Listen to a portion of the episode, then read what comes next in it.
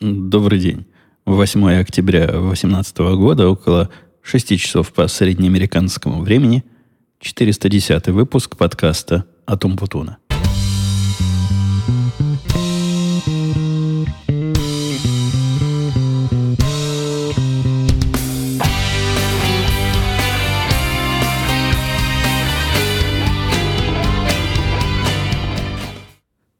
На сегодня сразу предупрежу, у нас не такое уж количество тем, на которые тут можно час языком, языком, что языком делают? Отжиматься на языке, как говорит моя жена. Не так много можно про это по разговаривать, но я надеюсь, ваши вопросы и темы помогут, если, если до них дойдем. Потому что вы знаете, как оно обычно бывает. Планируешь минут на, на 20-30, а получается минут 40-60. Ну, давайте сразу с места в карьер, продолжая с того места, где остановились в прошлый раз. Не совсем с того, но, но где-то там, в том районе, я рассказывал о предстоящей дикой неделе, когда необходимо будет срочно-срочно э, вы, выкатить, выложить э, в боевые системы то, что буквально напрограммировали на скорую руку. Такая ситуация бывает, наверное, во всех областях. И, я не знаю, есть ли у врачей, например, срочненько зашить пациента э, так в пьяном состоянии. Ну, пришили, что надо, как попало. И, и то хорошо. У нас, у программистов такое бывает. Так что хорошо, что нам живых людей не дают органы их один к другому пришивать. В этом случае мы добрались до финишной прямой.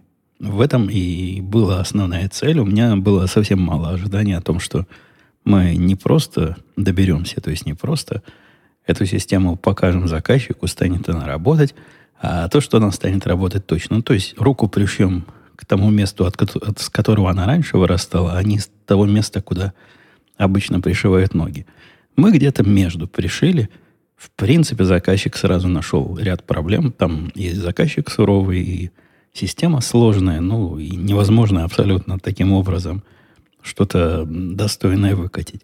Однако в целом по больнице все оказалось достаточно хорошо, чтобы они подтвердили свое желание, отменили контракт с конкурентами и пришли к нам. То есть основная цель выполнена. Теперь они терпеливо находят нам мелкие недочеты. Ну, там, справедливости ради, не, не все недочеты, там такие проблемы в основном встречаются, которые от нашего незнания их специфики. А у нас времени их специфику знать просто не было. Так что потихонечку все это, все это чиним. Меня в этом процессе одно подвело.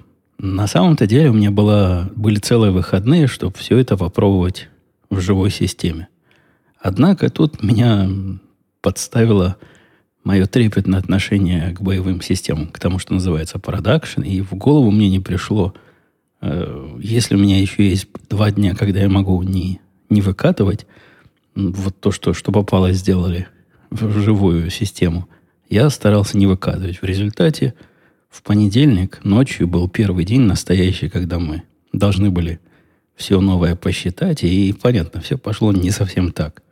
И если бы я переступил через себя и, ну, как мой китаец, китайцу, у него вообще никакого уважения нет к продакшену хочется что-то сделать. Если за руки не схватишь, да делай дел.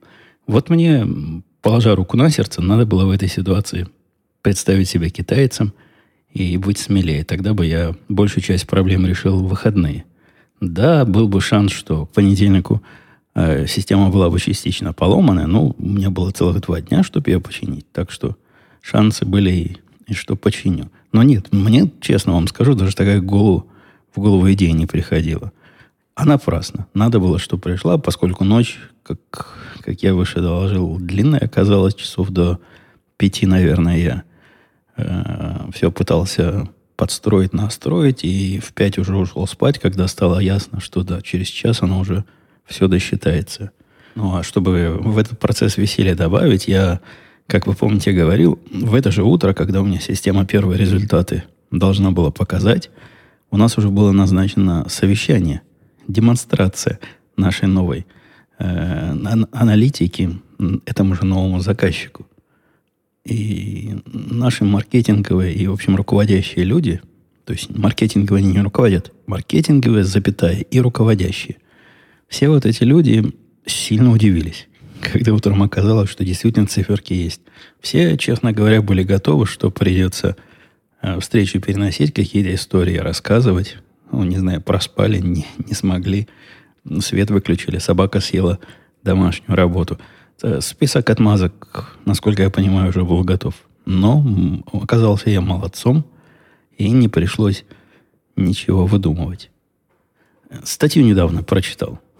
Как-то я сразу отработаю к статье. Прочитал недавно статью, которая меня поразила примерно как э, вот ту степень удивления, которой я с вами делился от э, русского подкаста про оружие. Ну, где чувак рассказывал, что мы, мы с вами, владельцы, должны быть э, неофициальными полицейскими, и это наша обязанность следить за порядками и не допускать безобразий. Каково было мое удивление, когда нечто не совсем в таком тоне, но в очень странном. Такой же, но другой тон я прочел в местной чикагской газете. Не так часто я читаю местные чикагские газеты, но тут в главной прочитал. Статья называлась э, броско с таким заголовком рядом, э, с которым не пройдешь, не открыв статью. Я заголовок уже точно не помню, но пафос был такой. Мол, в штате Иллинойс у нас 2500, по-моему, 200, то есть не 2500, 250 тысяч лицензированных владельцев э, оружия. И почему мы так мало знаем о делах, где бы этих владельцев оружия осуждали за преступление? Такая парадоксальная э, в голову автора статьи пришла идея заголовка. Начиная читать, там я еще больше парадокса обнаружил. Он действительно удивляется. Он удивляется, как же может быть, что вот все вот эти люди, которые с оружием, почему же они никого не убивают? А если они кого-то убивают, почему мы об этом не знаем? Пытался он опрашивать и полицию, и разные органы. Там ему вполне адекватно говорили. Мол, если был акт самозащиты, то это не регистрируется как преступление. Чего ты его в преступлениях-то ищешь? Не найдешь. И за все время, пока тут э, я не знаю, за какой период он проверял, но за тот период, когда он проверил, было ровно три случая, когда законных владельцев оружия привлекли к той или иной ответственности. Все три случая были странные. То есть я бы таких тоже привлекал и лишал бы права стрелять дальше. Один случай был судья. Судья у себя в подвале стрелял не то, что случайно, а вроде как специально стрелял в стены. И не знаю, куда он стрелял. Тренировался у себя в подвале. Это так себе идея. Плохая. Во-первых, плохая, во-вторых, незаконная. Второй случай был, когда один чувак на свадьбе стрелял в воздух, что тоже противозаконно и тоже какая-то дикая, дикая идея. Ну а третий был странный. Он стрелял в воображаемого мотоциклиста. Он утверждал, что была колонна мотоциклистов, которая атаковала его. Хотя было это среди бела дня. Насколько я помню, я могу в деталях путаться – но, судя по всему, это было среди бела дня на, в относительно оживленном месте. Он ни в кого не попал из рядом стоящих людей. Но никто из этих людей ни одного мотоциклиста не видел. Наверное, были такие особые воображаемые мотоциклисты, которые могут возникнуть перед глазами под воздействием определенных веществ. Вот эти три случая были действительно, которые журналист накопал. После этого он стал копать случаи, которые он считает должны были э, вызвать какие-то судебные процессы, какие-то наказания и какие-то обвинения. Ну и 40, конечно, длинные должны быть, потому что как же с этими гадами, которые с оружиями ходят, и оказывается, закон не нарушает. Не может такого быть. Нашел он случай ну, весьма, на мой взгляд, прямой и какой-то неудачный для доказательства его точки зрения – Случай был такой. Один чувак э, входил то ли в банк, то ли в то место, где деньги снимают, вот эту ATM-машину, снял там 270 долларов. Он там э, подробно пишет, сколько именно долларов, потому что в его понимании это важно. Если у тебя было 200 долларов, тебя пытались ограбить, или если у тебя было 1000 долларов, тебя пытались ограбить, это же большая разница. Совсем должно быть, совсем должна быть другая реакция. И вот он выходил из этого банка или из этого помещения, где дают деньги. Ему дорогу преградил автомобиль со злоумышленников в маске. Из автомобиля выскочил злоумышленник в маске с пистолетом и потребовал от э, жертвы гони деньги. По-моему, еще кредитную карточку или дебитную хотел забрать. Типичный случай гоп-стопа. Но вообще из того, что, чему нас учили, и из того, что мне здравый смысл подсказывает, в такой ситуации э, поздно пить боржоми. То есть, если тебя уже подрезала машина и на тебя уже смотрит пистолет грабителя в маске, то лучше, что можешь сделать, отдать деньги. Однако чувак этот, видимо, на других курсах э, тренировался. И идея о том, что вытаскивать оружие в тот момент, когда на тебя направлено оружие противника, это очень смелая и довольно безумная идея. Он этого всего не знал, поэтому достал свое оружие, два раза выстрелил в противника и бросился бежать. Тот, э, он попал в него как минимум один раз. Э, тот недобитый, недострельный противник, грабитель, вроде бы за ним кинулся вслед, и он через плечо отстреливался. Но не попал больше. В результате всех этих перестрелок э, грабитель, то ли он в больнице умер, как-то он закончил бесславно свою жизнь. В общем, не пережил он этого боестолкновения. И автор статьи, в общем, восклицает, ну как же так? Как же так можно? Да коли, люди, это же безобразие. Я, честно, пытался понять его точку зрения. В каком месте безобразие? Ну уж такой классический случай использования, как классически не придумаешь. У него безобразие в нескольких моментах. Во-первых, говорит, что он так непрофессионально владелец оружия действовал. Почему он убегать кинулся, а не спрятался за автомобили? Ну, это хороший, так сказать, поинт и хорошая идея, но недостаточная квалификация – и отсутствие тренировки, особенно тренировки, ну попробуйте сами под огнем, когда вас стреляют, вспомнить, куда там правильно надо прятаться. Это не основание для того, чтобы привлекать жертву какой-то ответственности. Ну, возможно, стоит ему еще на курсы походить, хотя, по-моему, в такой ситуации все, что на курсах учил, сразу из головы вылетит. Во-вторых, он возмущался – тем, что, убегая, он отстреливался.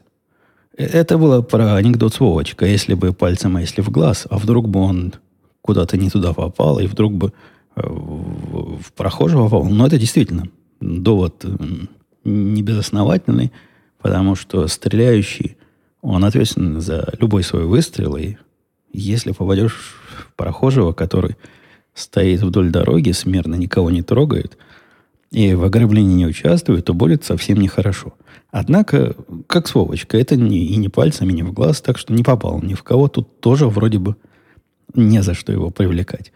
И тогда автор выкатывает самое серьезное и самое резонное обвинение, от которого у меня зашевелились волосы на груди, говорит, ну, наказание оказалось непропорционально преступлению. И, собственно, большая часть статьи была вот этому доводу, такому фундаментальному с точки зрения журналиста, посвящена. То есть, если бы этот грабитель был э, повязан полицией, предан суду, то его не приговорили к смерти за такое преступление. Против этого довода даже возразить нечего. Но действительно, если бы таковы, если бы бабушка была дед, дедушкой, но ситуация это, в которой жертва применила оружие более чем адекватное. я уж не знаю более классического случая, когда есть риск для жизни или здоровья. Вот он тот самый случай. Его просто в учебнике пиши. Выскакивает из автомобиля на тебя чувак в маске и наставляет на тебя оружие. Какие, какие еще нужны доводы и причины?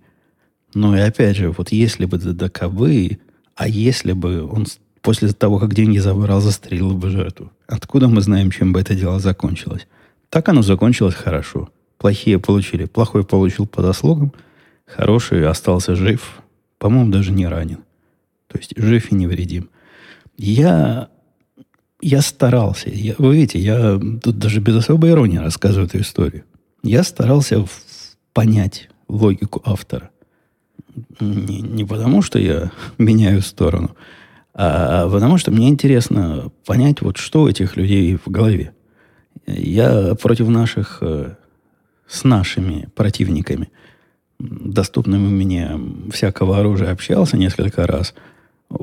Там пришел к простому выводу. В голове там две проблемы. Во-первых, невежество, они не понимают, о чем говорят. Во-вторых, атовистический страх оружия, который я вполне могу понять, но он такой степени, вот если бы у меня был страх, не был, у меня есть страх самолетов, я на них летать, как вы знаете, не люблю.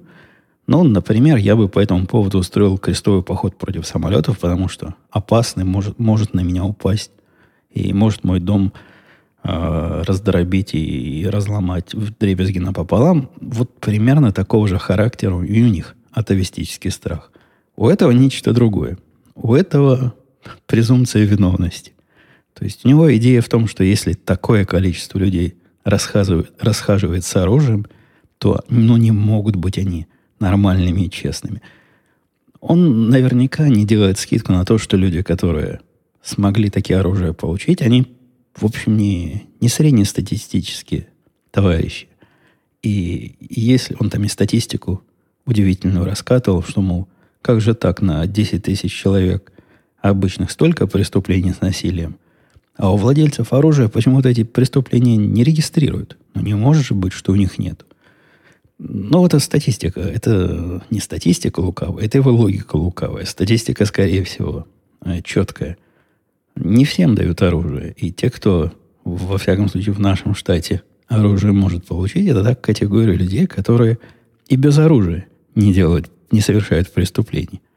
Поскольку, ну, кроме того, что ты проходишь различные проверки благонадежности, даже не благонадежности, а неприступности своих, э, своего характера и неприступности своих, э, своей истории, и то, что ты жену и подругу не бьешь, это тоже важно. Если бьешь, не дадут.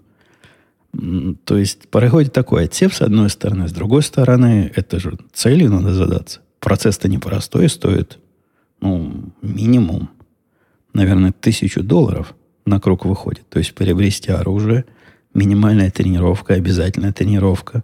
Не обязательная тренировка, она называется курс, вот этот, который я за 200 долларов проходил. Потом само э, заявление на получение лицензии это еще 150 долларов. Ну, минимум на круг выйдет 1000 долларов, а если человек ответственный, который тренируется, то там ни тысячи, ни двумя, ни тремя не отделаешься, потому что каждая покупка патронов – это расход долларов на 300. А патронов мне хватает, ну, недели на 2 на 3.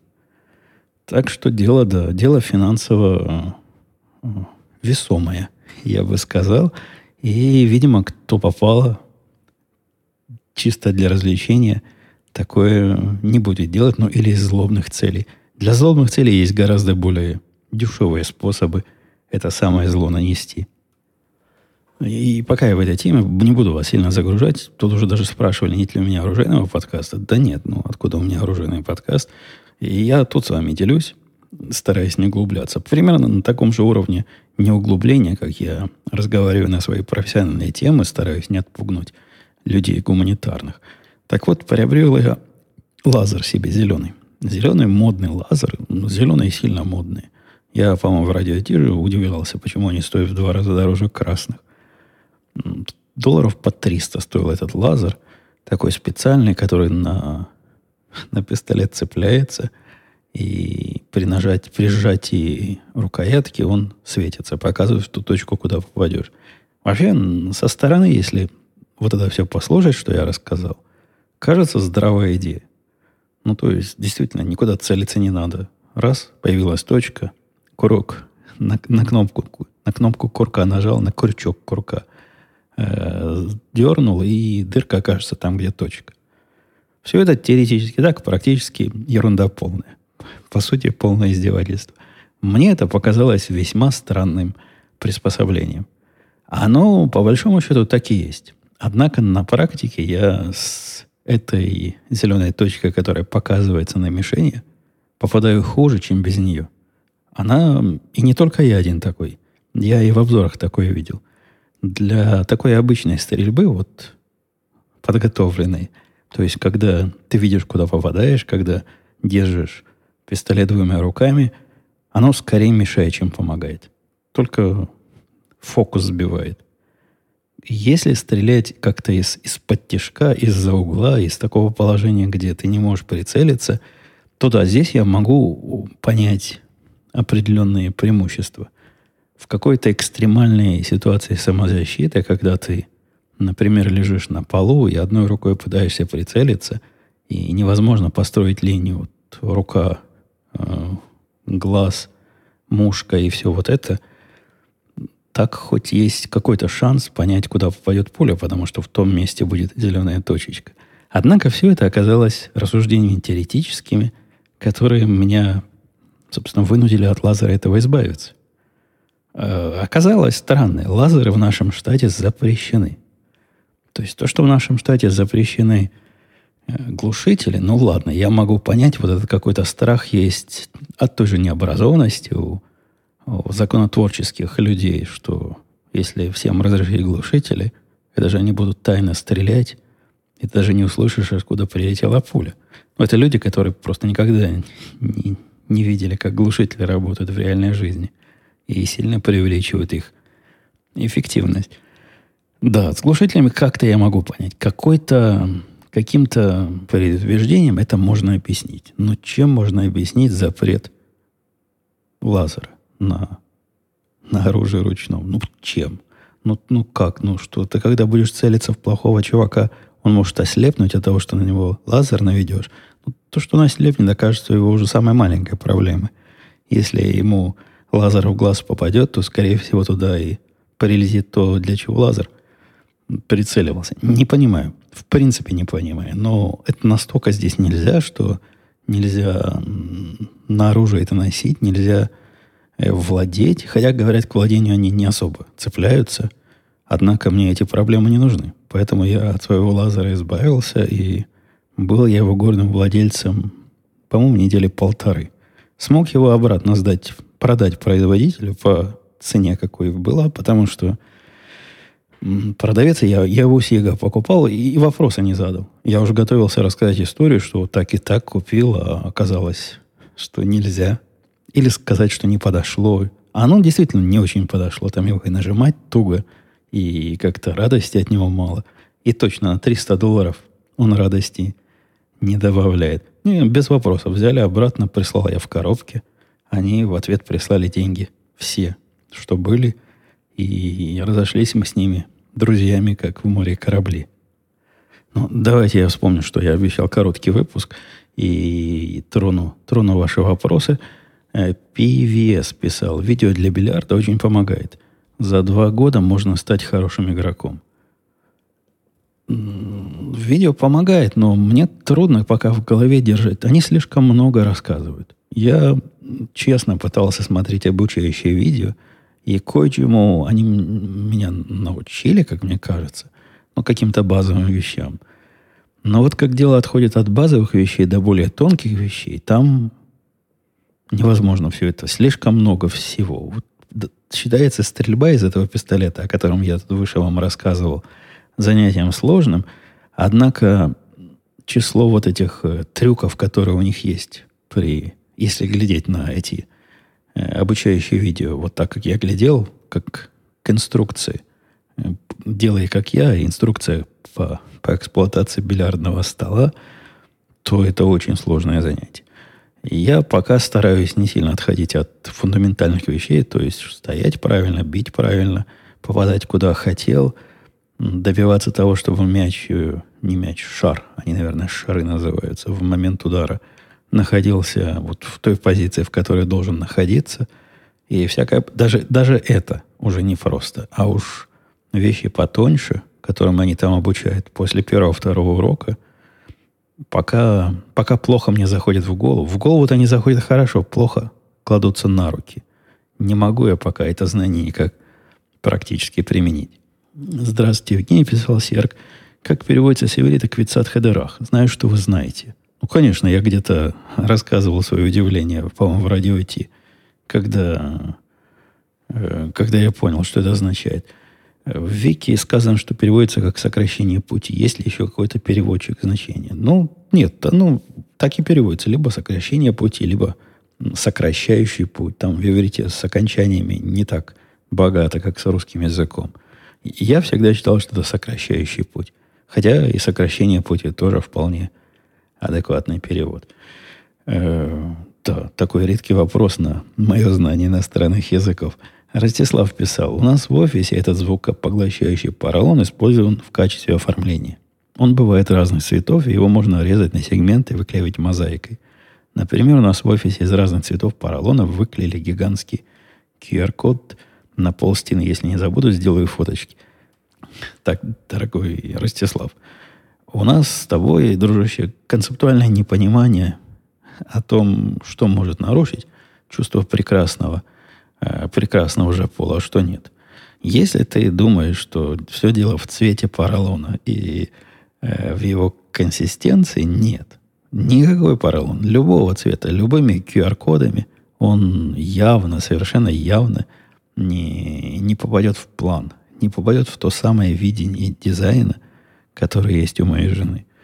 И предполагать, что изменение расцветки как-то поможет, да нет. Ну, это, надо, это совсем наивное утверждение. Она, она скорее помешает.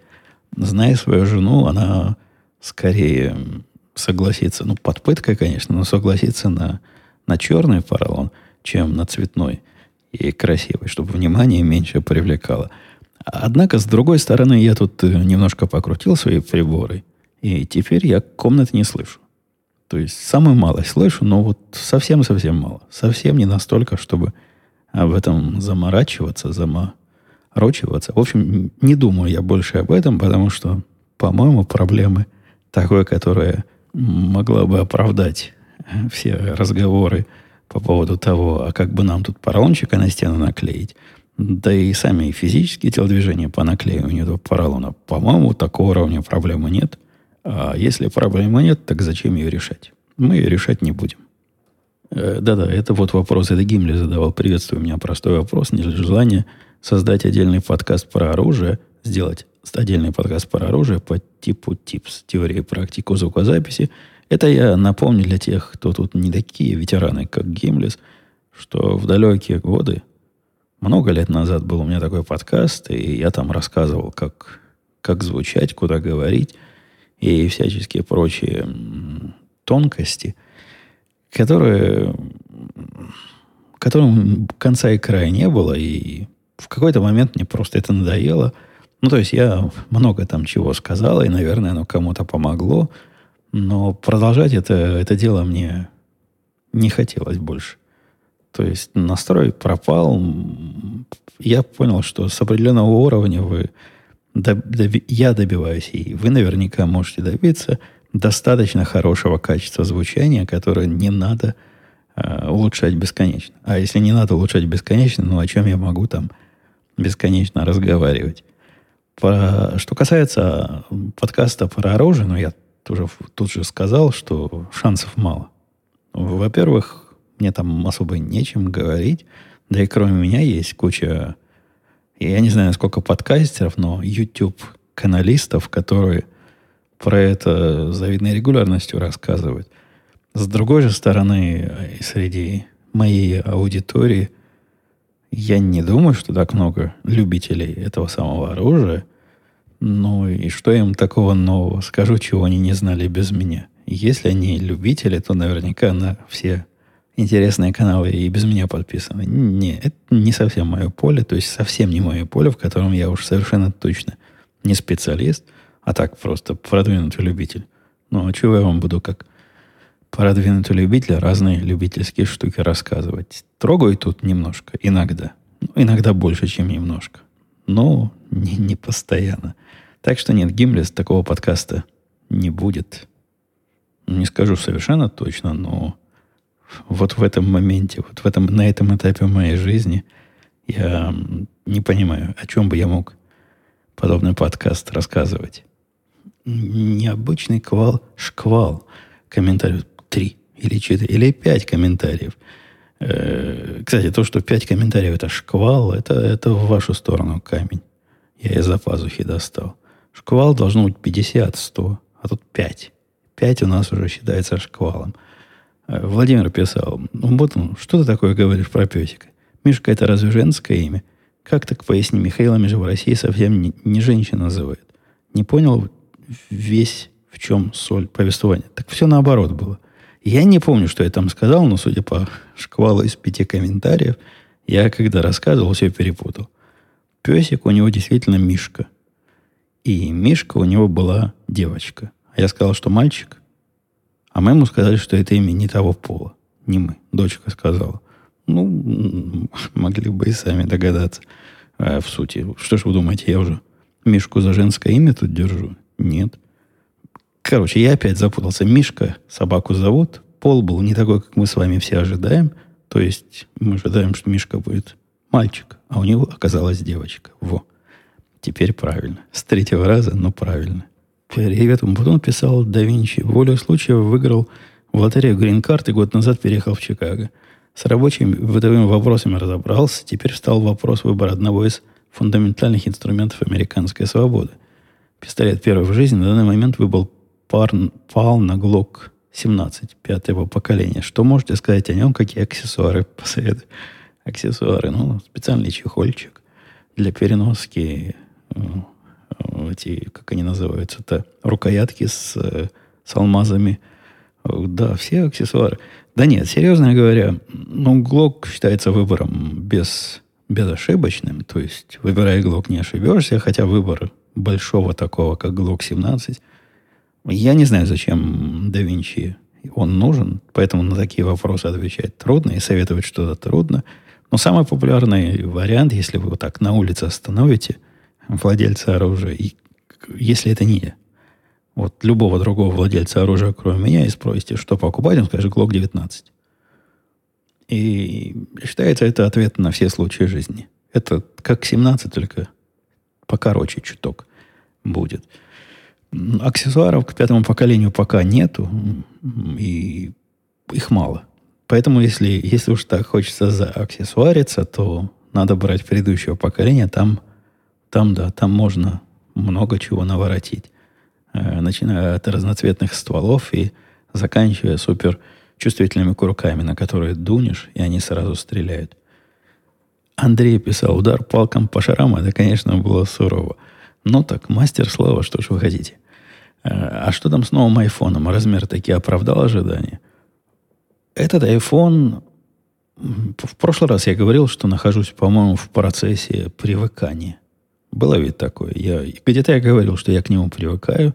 Теперь могу категорически и окончательно заявить, что процесс завершен, я к нему привык.